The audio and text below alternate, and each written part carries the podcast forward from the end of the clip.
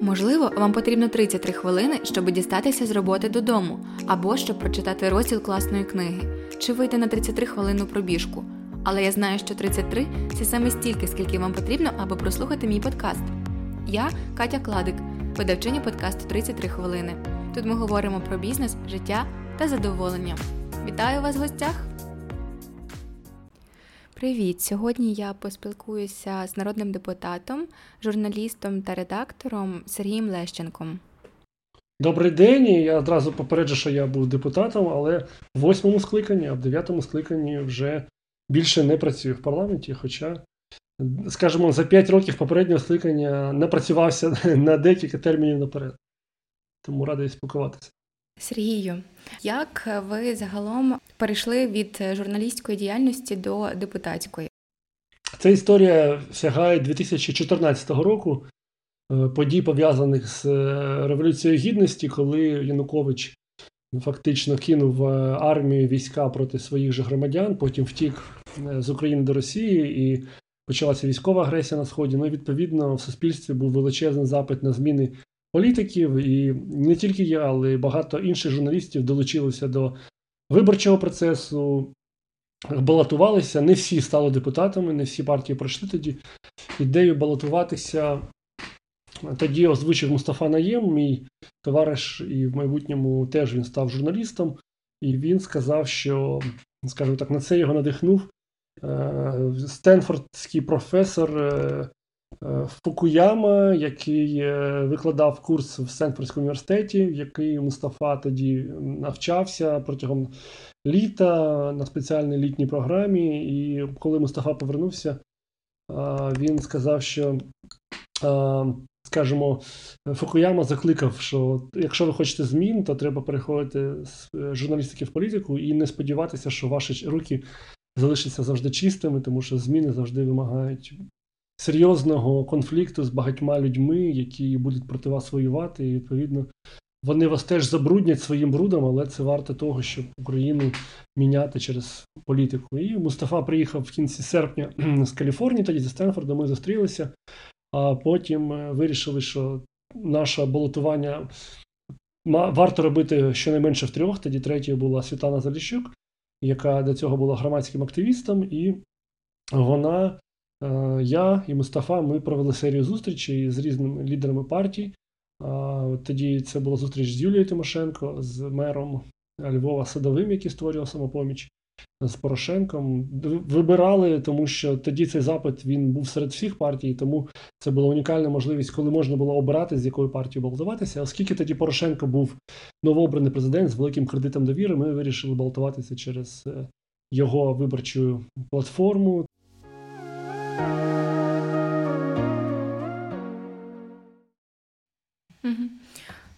А як ви вважаєте, чи може журналіст мати достатньо компетенцій для того, щоб е, стати народним депутатом?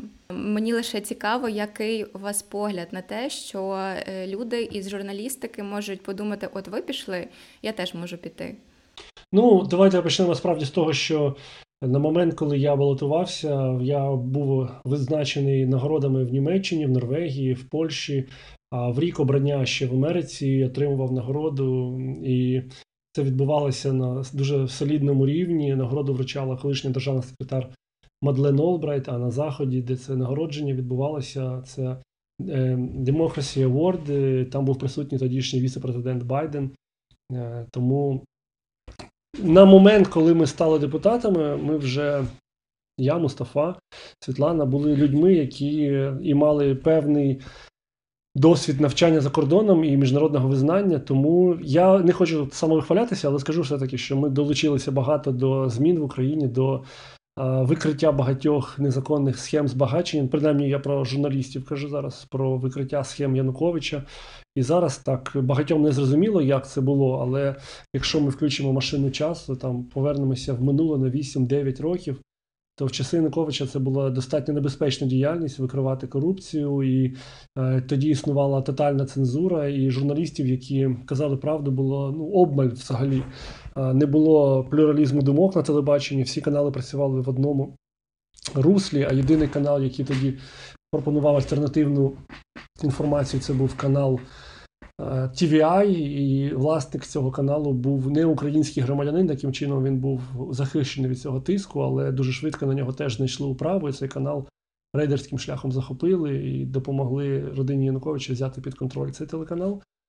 Тому це медіа середовище, медіа як якщо можна сказати, був дуже конфліктний той момент, і людей, які були готові казати правду, було дуже мало. Відповідно, до політики варто долучатися тим, хто готовий ризикувати своєю свободою, своєю, е, своїм е, життям, можливо, навіть сказати, тому що в часи Януковича все було дуже непросто. І під час Майдану це багато людей бачили, як Янукович був готовий триматися за владу.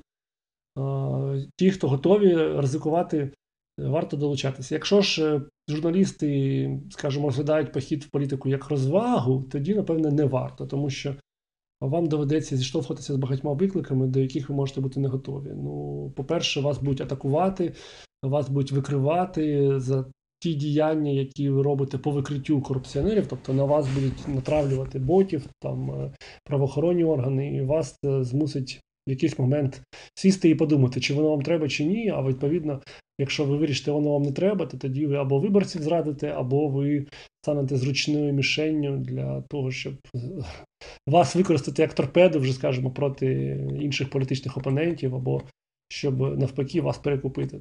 Тобто, певно, має бути певна стійкість, певний імунітет журналіста. І журналісти люди творчі, тому я б сказав, що ну, не виключено, що там, багато журналістів могли б не витримати психологічного тиску, тому що журналісти звикли до того, що їм завжди е, аплодують, супроводжують оплесками їхні розслідування, публікації, а перехід в парламент це завжди потрапляння в токсичне середовище, де немає добрих, і суспільство починає ненавидіти всіх депутатів дуже швидко. А відповідно, якщо ви завжди були обласкані любов'ю людською, там народною любов'ю, ви е, звикли, що вам лише аплодують, а тут наступного дня вас починають поступово ненавидіти, і ця ступень посилюється і посилюється, бо проти вас ще працює чорний піар, то ви можете психологічно просто не витримати.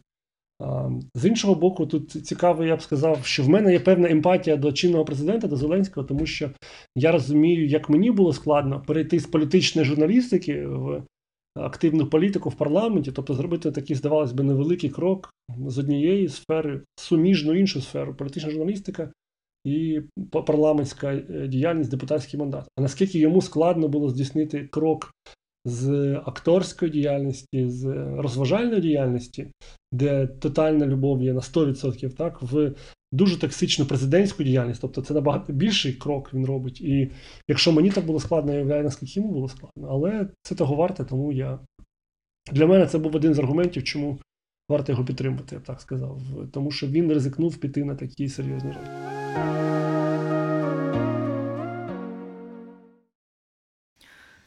Е, як думаєте, чи є проблемою оця відсутність взаємозв'язку між людьми і між владою? От ви сказали про те, що депутат одразу ж потрапляє в токсичне середовище, стає об'єктом ненависті. Чи може це бути чинником, е, який форсує от е, ці незгоди, які в нас зараз відбуваються? Ось, е, наприклад, наша влада формулювала певні якісь вимоги до людей, вимоги до їхньої поведінки під час карантину, і багато людей не дотримувалося цих вимог. Відповідно, не йшли на зустріч владі, яка намагалася контролювати те, що відбувається в країні. Ем, чи можна цей приклад, е, цю модель е, поведінки е, накласти і на інші якісь аспекти життєдіяльності в країні, і сказати, що це один із основних чинників таких проблематичних ситуацій в країні? Тобто нерозуміння, не нерозуміння з чиєго боку? Нерозуміння з боку людей. Ну, дивіться, Е, ага, зрозумів. Тобто, ну, по-перше, владу дуже складно любити українцям, тому що а, суспільством дуже легко маніпулювати з одного боку, з іншого боку, стандарти життя в Україні вони залишаються одними з найнижчих в світі, в Європі, принаймні, не в світі, в Європі.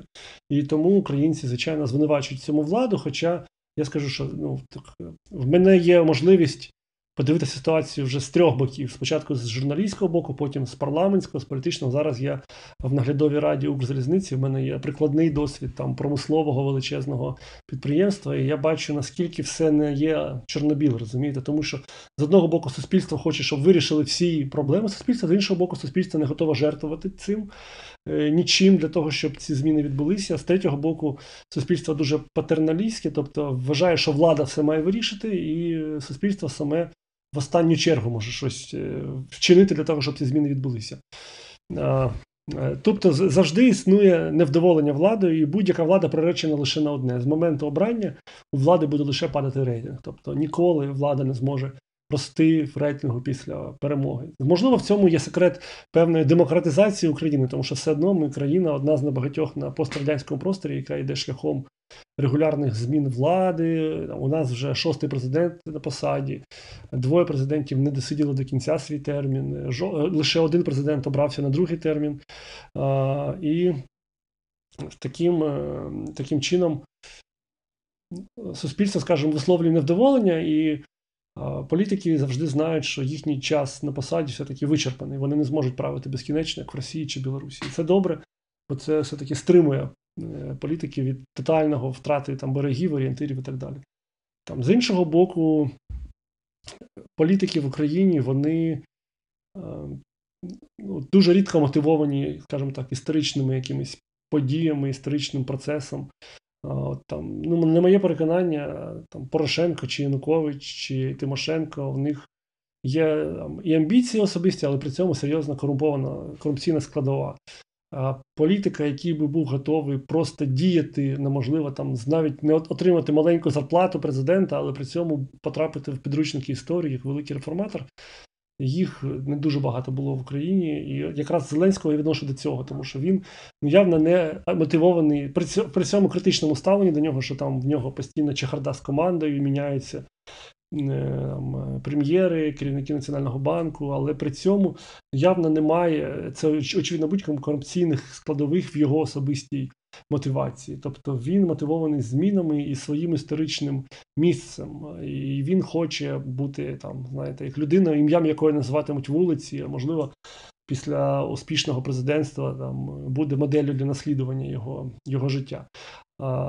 Ми, Я не даю оцінку зараз, наскільки це реально може відбутися, але я бачу його таку мотивацію в цьому. І відповідно, от такої самопожертви в чомусь ну, її завжди не вистачало в українській політиці.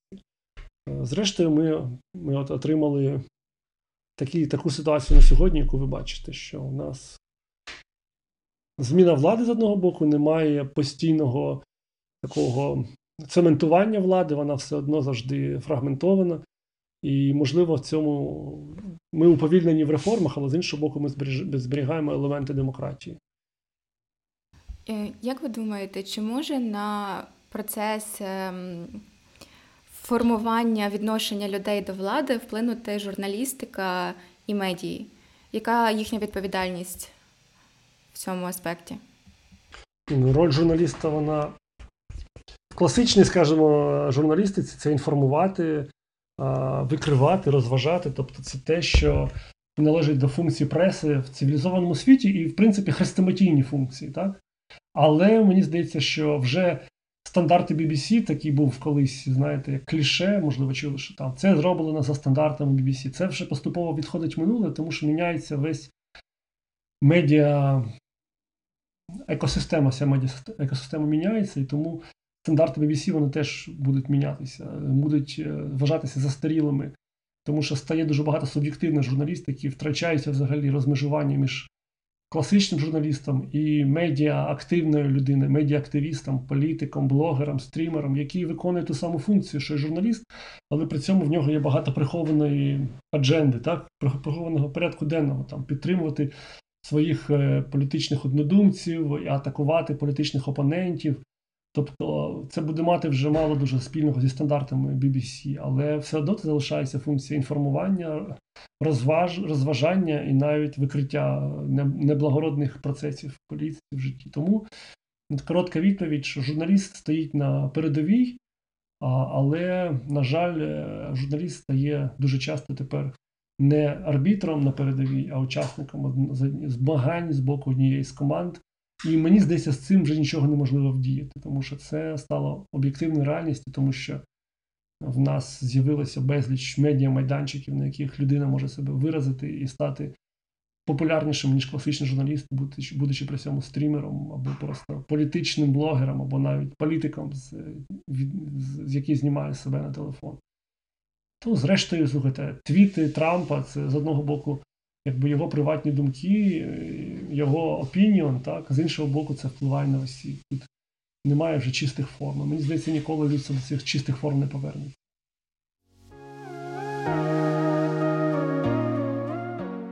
Як ви думаєте, чи була журналістика в Україні в період е, там з 2000 по 2013-2014 рік? Ну, вона була безперечно, я б сказав, е, більш е, чистою за своєю формою, ніж зараз. Тому що зараз, я б сказав, дуже багато змішаних форматів. Тоді було все зрозуміло, були телеканали, були газети, журнали, потім з'явилися сайти. І були журналісти, які діяли от за такими стандартами об'єктивної журналістики. Е, в часи кучми їх почали поступово притискати, потім сталося вбивство Гонгадзе. Е, це дуже сильно розшарувало журналістику на провладну тодішню і незалежну. І незалежна тоді дуже стала змішуватися з опозиційною журналістикою, критичною до влади. І відповідно здавалося, що на боці влади, на боці кучми тоді були всі телеканали, і канали його зяття, і канали 1 плюс 1, Інтер, все на світі, але кандидат від тодішньої влади програв вибори, Янукович програв. Е, це було перший раз, коли соціальні, навіть не соціальні мережі, а інтернет, тому що тоді були інтернет-видання, сайти. Вони створювали постійну альтернативну реальність, описували альтернативно все, що відбувається в країні. От Вони були альтернативним джерелом. І якщо на телебаченні вихваляли владу, то в інтернеті її критикували. І критика влади, яка притаманна багатьом українцям, робила інтернет дуже популярним. І відповідно, е, чим більше ставало популярним інтернет, тим е, я б сказав так, сильнішим був плюралізм думок в Україні, але при цьому все одно медіа не діяли за стандартами, вони були заангажовані. В першу чергу телебачення, бо телебачення було, де і досі залишається головним джерелом, головним джерелом інформації для українців. А потім е, ми потрапили в нову реальність. Був Ющенко, був певний час відлиги. Ющенко був там, він в конфлікті то з Януковичем, то з Тимошенко по черзі. Відповідно, медіа розділилися на три табори. Потім прийшов Янукович, він знову консолідував владу під одним центром. І були знову, як в часи кучми, провладне телебачення, опозиційний інтернет. Потім прийшов Порошенко, відбулася, ну, мені здається, сплеск е, не просто е, політичного блогерства, але при цьому, е, що зробив Порошенко, він сильно розколов журналістський цех, тому що він почав, ну я б сказав, м'яко кажучи, ангажувати експертів, журналістів, блогерів, я щоб казати, що вони отримали там чорну зарплату або підкуповувані, їх треба мати для цього відеодокази, аудіодокази. А в мене є всі підозри так вважати, що він, скажімо, прийшов з цими грошима в журналістику і почав формувати медіаполе таке навколо себе Порошенко. І він дуже сильно розколов, тому що ті журналісти, які раніше були по один бік, скажімо, там критичний до влади бік, так вони почали розколюватися. Одні ставали на бік до Порошенка, інші ставали в опозицію до Порошенка. І ті, хто ставали на бік до Порошенка, дуже часто були підкуплені просто. І цьому був, мені здається, негативний вплив Порошенка на медіа середовище, що він почав його зваблювати грошима. Ну, зрештою, коли Порошенко пішов з посади, то в кабінеті, де сидів один з керівників його інформаційного офісу Володимир Горковенко, там було знайдено певні е, там, чорну, скажімо, чорну бухгалтерію, як платили за матеріали, як залучали експертів на платній основі. От, е, Вони це все спростовували, звичайно, але це дуже схоже на правду. Ну і про це була стаття в Київпост минулого року. Якщо знайти її, можна прочитати. Повертаючись також до вашої депутатської діяльності, але це теж е, стосується теми медіа. Е, чому ви не підтримали закон про мову? Mm, так, це гарне питання, тому що мені треба, скажімо, пригадати, чи я його справді не підтримав. Тому що було перше читання, було друге читання. Мені здається, що я в якомусь читанні його точно підтримав. Тому депутати голосують багато речей за свою каденцію. Я переконаний, що одне з читань я точно голосував. Можливо, я не голосував в цілому в тих е, поправках. Я згадав, здається, так. Це мене, Мені не подобалася ця ідея зі створення мовного омбудсмена і органів, які штрафували б за порушення мовної дисципліни. Тому я підтримав перше читання і не підтримав в цілому з цих міркувань. Ну тому що це певна.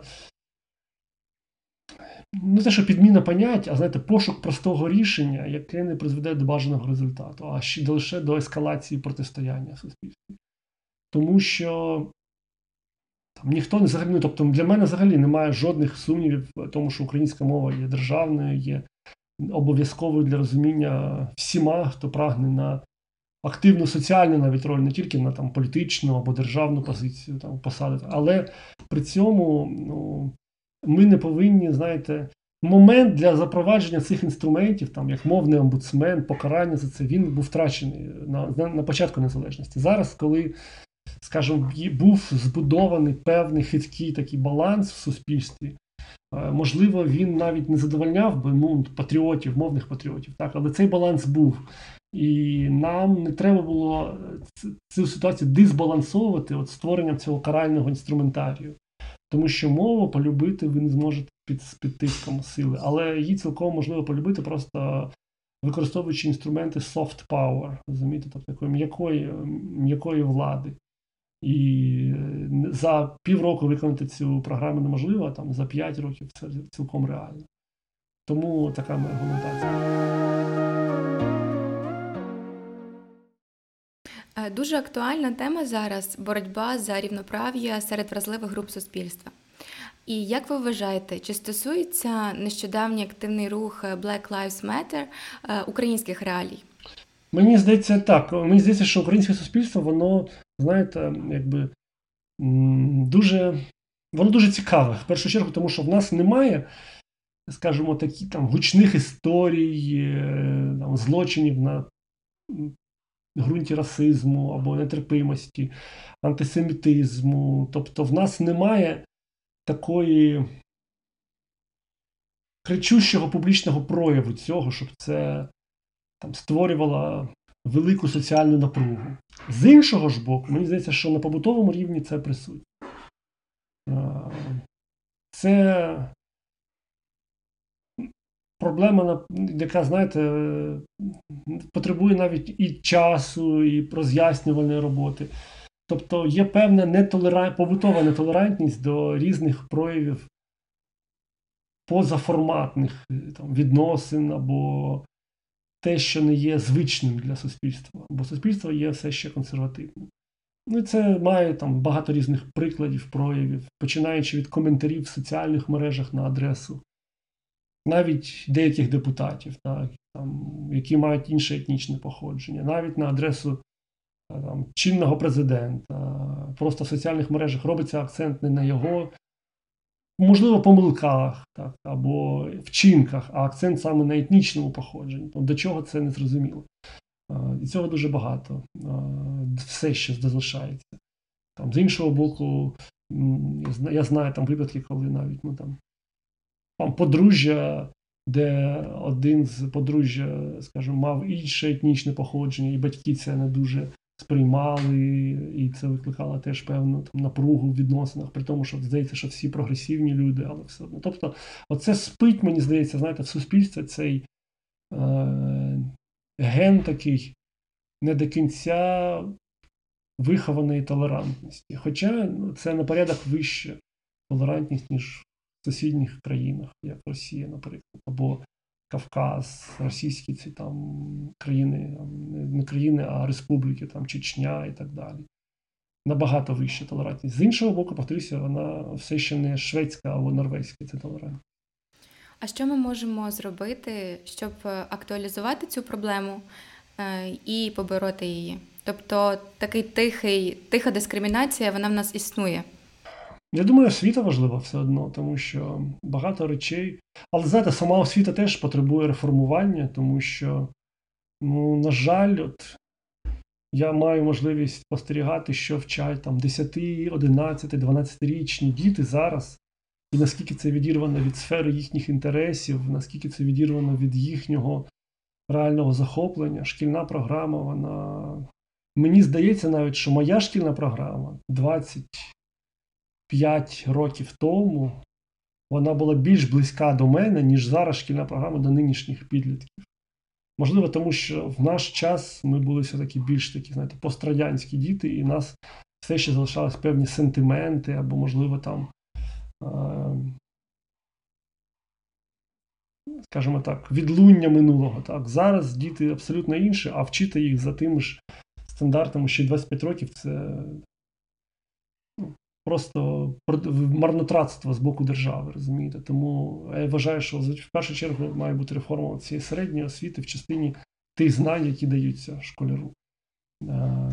Тому з іншого боку, має от на цьому етапі вже закладатися певна ну, там, терпимість до іншого через освіту, через культуру так само, через е, Е, нормалізацію того, що вважається поза нормою. Так, В нас досі там, ну не знаю, міжрасові шлюби або е, нетерпимість до іншої, до, до іншого походження, до інших поглядів, релігійних, е, поглядів інтересів, релігійних там, орієнтації сексуальної і так далі. Тобто, все це має пройти через гуманітарну сферу.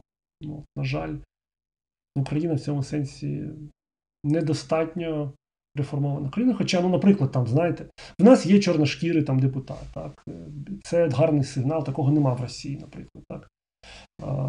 Це класно, що в нас там був Мустафа в попередньому скликанні. так. І це був такий теж сигнал, який. Ну там ми навіть їздили, жартували за кордоном в цьому контексті, що от Україна е, в цьому сенсі відрізняється від багатьох країн. Це це гарний був сигнал. Але ці моделі, вони, скажімо, приживаються лише в таких певних публічних сферах. Там Музика, можливо, можливо, там політика, там, можливо, кіно, але цього ще немає от в такому в побутовому житті, щоб це стало нормою для більшості населення. Хоча поступово буде так. Ну і тут так, так, так само треба розуміти, що е, економічні негаразди вони завжди провокують радикалів, націоналістів, які шукають завжди прості відповіді на складні питання. і в Україні це ще немає якихось активних проявів, але расизм може бути теж відповіддю на це. Нетерпимість до іншого. до іншого. Ем, але ж освіта це не тільки е, академічна освіта. Ем, людина освічується, мабуть, кожного дня, коли споживає інформацію. Ну, це саме освіта. Я кажу тут не, не про академічну освіту, а про базову освіту, тобто ту, яку несе школа в першу чергу. А що стосується самозбагачення, самоосвіти, то тут ну, медіа є в першу чергу якраз вихователями. От я про медіа хотіла запитати. Просто в мене є свій особистий приклад, досвід. Я якось приходила стажування на каналі. Ем, канал загалом хороший, подають гарно збалансовану інформацію, все чудово. Е, я перекладала текст про. Ем, про те, що е, здається, якийсь священник висловився позитивно на тему ЛГБТ, е, але моя редакторка заборонила мені давати це в ефір. Е, я запитала, чому? Вона каже: Ну, ми цього не показуємо, ми таке не видаємо. І люди в нас ще не готові. Отож, питання, чи дійсно в нас люди не готові? Чи можливо ем, медіа може якраз стати вчителем в цьому питанні? Ну, медіа може бути одним з вчителів, але все одно там соціальні мережі так само, тобто не тільки телеканали, а соціальні мережі, е, кінематограф, Тікток, я не знаю, багато прикладів може бути. Зазвичай, ну тобто, мені такий приклад Ну, я не знаю, можливо, просто базова аудиторія цього телеканалу є дуже консервативною, тому не хотіли так в лапках травмувати глядача. Але, в принципі, ну, зрештою, я б не сказав, що це є найбільшою проблемою зараз в Україні. Це точно не є найбільшою проблемою. Хоча це є проблемою теж.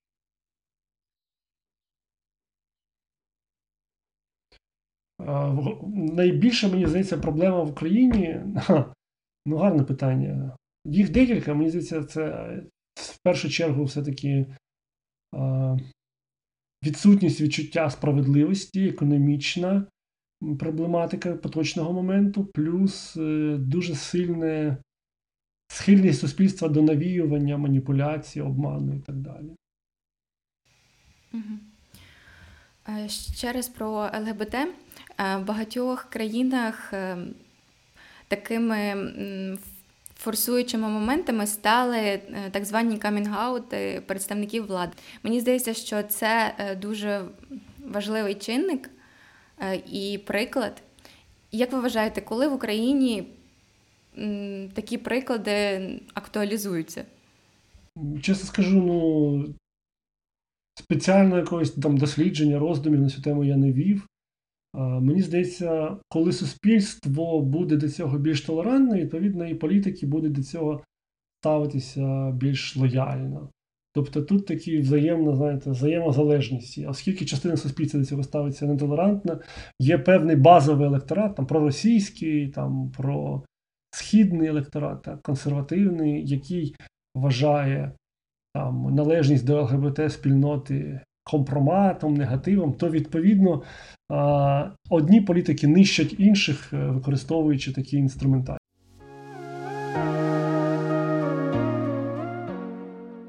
Дякую вам дуже за інтерв'ю, е, що так розгорнуто відповіли на мої питання. Дякую. Я сподіваюся, що наш медіапродукт отримує гарну аудиторію.